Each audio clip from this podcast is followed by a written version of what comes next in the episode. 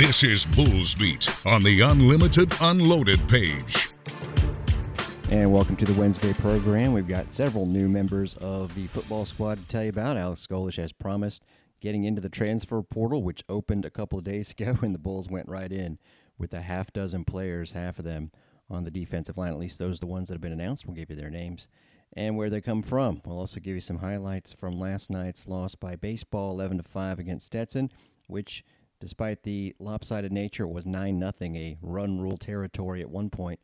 There was still definitely some positives, and then we'll bring those to you as we hope to get something going here at the end of the season. There's no show tomorrow as we're in our summer schedule of Monday, Wednesday, and Friday Bulls beat. So we will go ahead and give you a sneak peek of the Thursday game that starts off the three game set against East Carolina. Oh, yeah, we'll end the hour with Around the American, one of the wildest games in the conference. Any sport took place last night, and it may or may not impact the Bulls because East Carolina was involved in it. As promised, the USF women's basketball team, and when I say as promised, Jose Fernandez mentioned that they'd be announcing each of their new class one per day this week. So we'll give you the last announcement. But before that, Speaking of women's basketball, there's a tie, but it's with the men's basketball program, and I thought this was really, really cool news. Joi Williams, J O I, who was a four year starter for the Bulls in the mid 80s and was the head basketball coach at UCF, and before that was the head coach at Murray State. Well, that's the tie, too.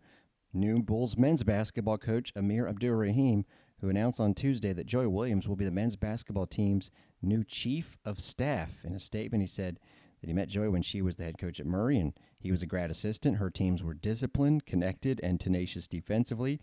We were able to hire one of the best coaches in the country in Joi for this role. Now, it wasn't just like they left off their relationship there. He said that he's learned from her over the last 18 years. He adds that being an alum of USF, she will be invaluable to our program, someone who knows the value of a USF degree, and what the relationships with other alumni will do for the future of our players after their basketball careers. Joi is an absolute home run hire for our program, so look forward to interviewing her, learning more about this chief of staff role.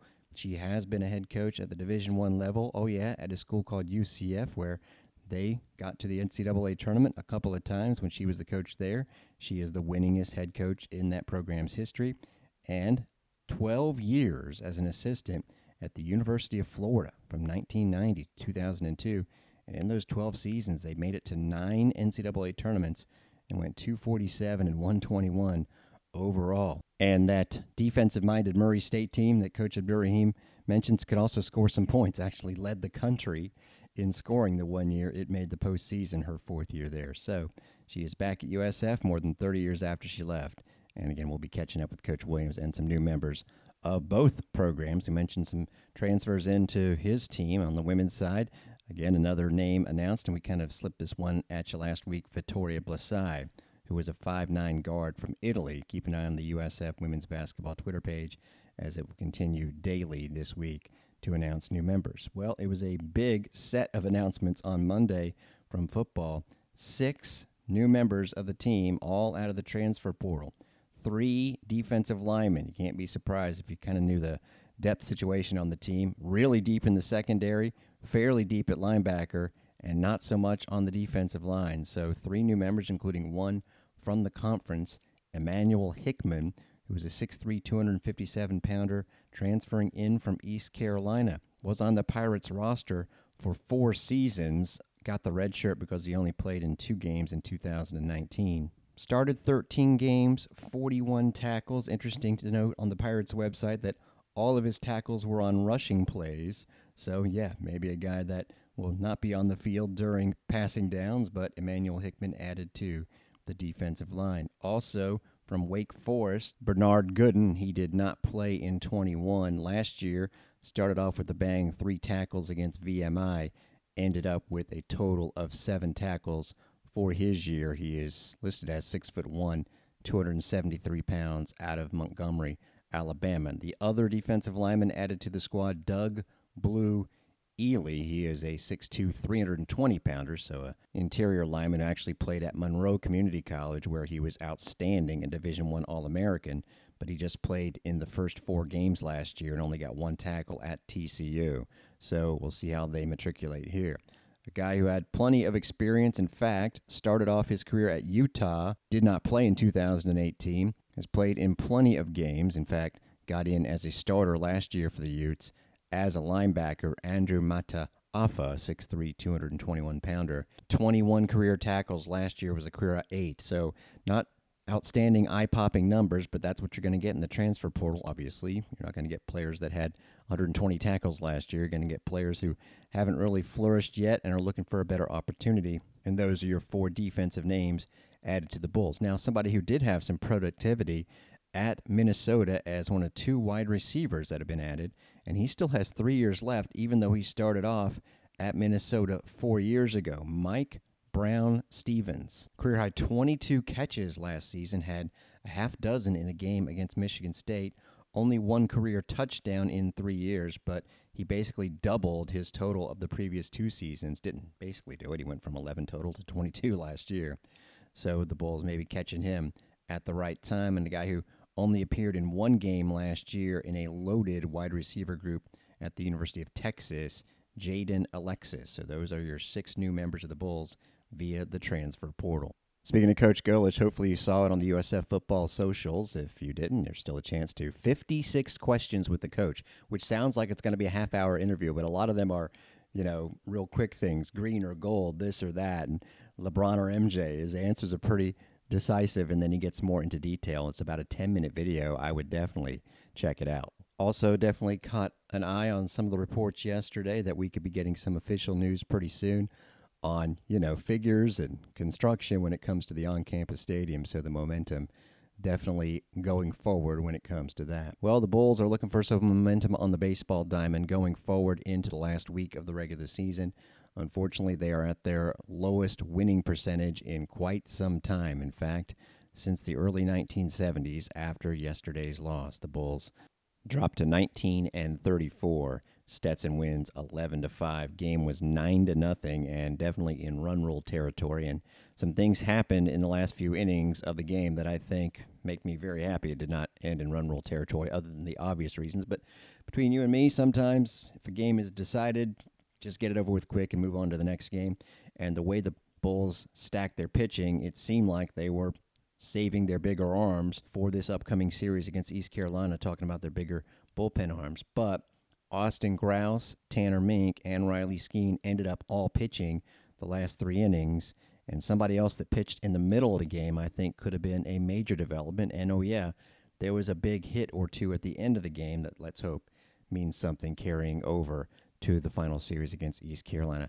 But as far as the highlights of the game went, Bulls escaped a jam with Lawson Gailey pitching the first three innings, and it was bases loaded for Stetson in the top of the first. This was after they took two possible bombs that looked like RBI doubles. In fact, both times the runner at first base had to go back to first because he was so sure it was going to drop in.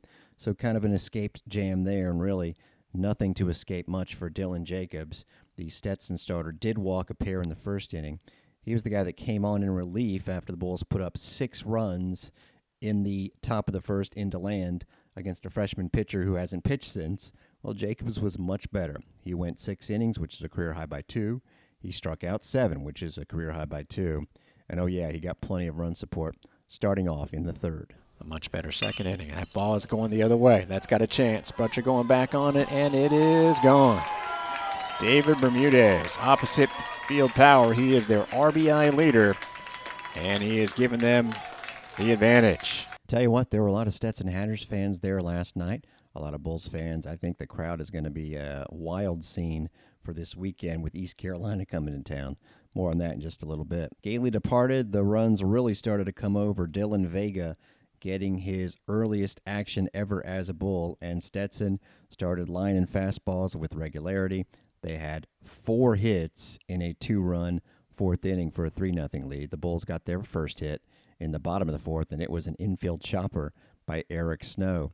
Then in the top of the fifth, a single, single, and a two run double ended Vega's day. The Hatters would score four runs. They would take it to the verge of the run rule in the next inning, and yet the pitcher who was charged with both runs that made it 9 0, I thought had a potentially important moment. Brown delivers and curveball swung and a miss. Well, that's wonderful right there. One away. Boogie Brown gets his first out in quite some Right time. fielder, number 17, Jaden Hilton.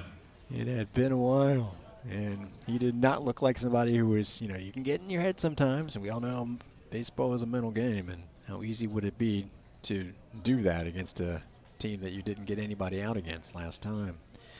Well, it was three lefties, and I think that might be it for Boogie Brown.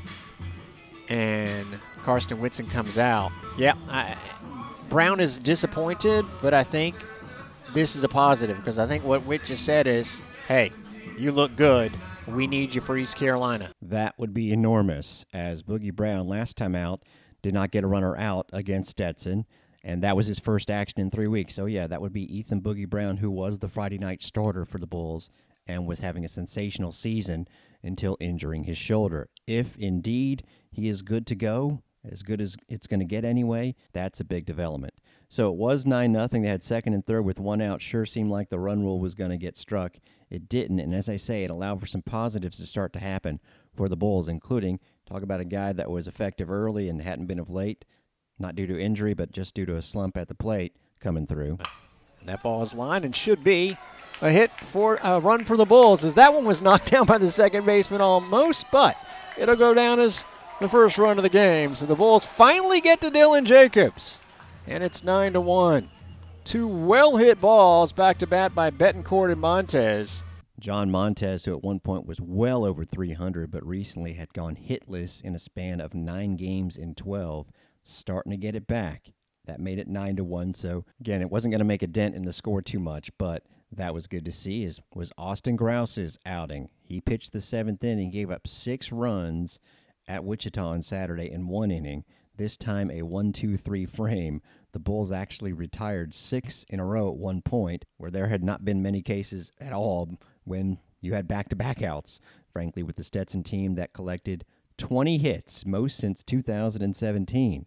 But Montez, and I highlight the lefties here, he, Travis Sankovic, and Jackson Mayo all had big hits, which is perhaps relevant because the Bulls, if you missed it, one of their big hitters, also a lefty, Daniel Cantu, who leads the team in RBI but could have a season ending injury. So a couple more moments that we hope will carry over to something at the end of the season here. Oh, Mayo smashes the ball, and that should drop in. Oh, great job there by Jackson. His second hit tonight. That is a positive development. Oh, man, that ball is smashed by Travis Sankovic. Hill going back on it, and it's up against the bottom of the wall. Hill gets it back in. Will they send Mayo? We're going to have a play at the plate. That's a terrible throw. And the Bulls have scored again. Ball bounds around the behind home plate area and almost turned into a trip around the base pass by Travis Sankovic. So, Bulls are just crushing balls right now. We said get that Dylan Jacobs character out of there. I have not seen Sankovic make such solid contact all year long. That was a real candidate to be his first home run as a Bull. It's 9 to 2 regardless. Another full count to Mayo. There's that curved ball, and Jackson drills it straight to center field, and that's got a chance to get out of here, and it does. Wow, that is a big time boost for the Bulls. They're not going to win this game, but if that man can start to get that bat going, and tonight he's got three hits, that is a tremendous note. It's 11 to 3. Mayo took that curveball and destroyed it to straight away center. First three hit game for Jackson since the first two weeks of the season. First homer since the first two weeks of the season. And again, he's not probably going to be Daniel Cantu, but when he gets hot, he can be close. That would be enormous. And he played a great center field for the Bulls with Drew Butcher over in right field. Bulls do lose the game. Bobby Bozer also had a triple, an RBI triple in the ninth after striking out three times earlier. It was 11 to 5. 20 hits for Stetson, as I mentioned. Until the ninth inning, 16 of their 18 hits were singles. Got to give them props, though. In the ninth inning, not singles. If there's any positive, oh man, that ball could be homer number two. I think it is. Oh man, over the scoreboard. Lord have mercy. So I was about to say, if there's any positive, this game didn't have a mercy rule finish, but Bermudez showing none there. It's 10 to 2. Both the other way for the righty. And that one was an impressive clout. It was a cutter Fielder number two, Cameron Hill. that didn't cut enough. Now it's 2 0 to the next batter, and that one could be out of here. And I mean, golf deep and gone by Cameron Hill. His sixth homer. And Skeen has been tagged for a couple of long ones here. It's 11 to 2. Golly. Bermudez did hit two homers in a couple games last year when he only hit 380 with 14 homers and 52 RBI for Manhattan. So they've got some hitters. They move on to a final series at Queens in Charlotte. I looked at today's RPI. The win against the Bulls bumped them up seven spots, which is important because RPI actually determines the seeding for the ASUN tournament. So they would get in the more advantageous seed in their situation. They actually have a chance to win their regular season. They're going to need some help this weekend. Of course, just like the Bulls, though, they're going to have to win their conference tournament to make it to the NCAA tournament. And East Carolina comes to town off of a gut wrenching loss last night. We'll tell you more about it at the end of the hour with Around the American. We will be on the air tomorrow at 6:15. East Carolina is going to bring some people, so if you're a Bulls baseball fan, you want to come to the plate, so to speak, in this one. Remember, East Carolina will go right from Tampa to Clearwater for the conference tournament, so it's going to be an extended trip, and I would imagine they're going to have a big presence at the stadium.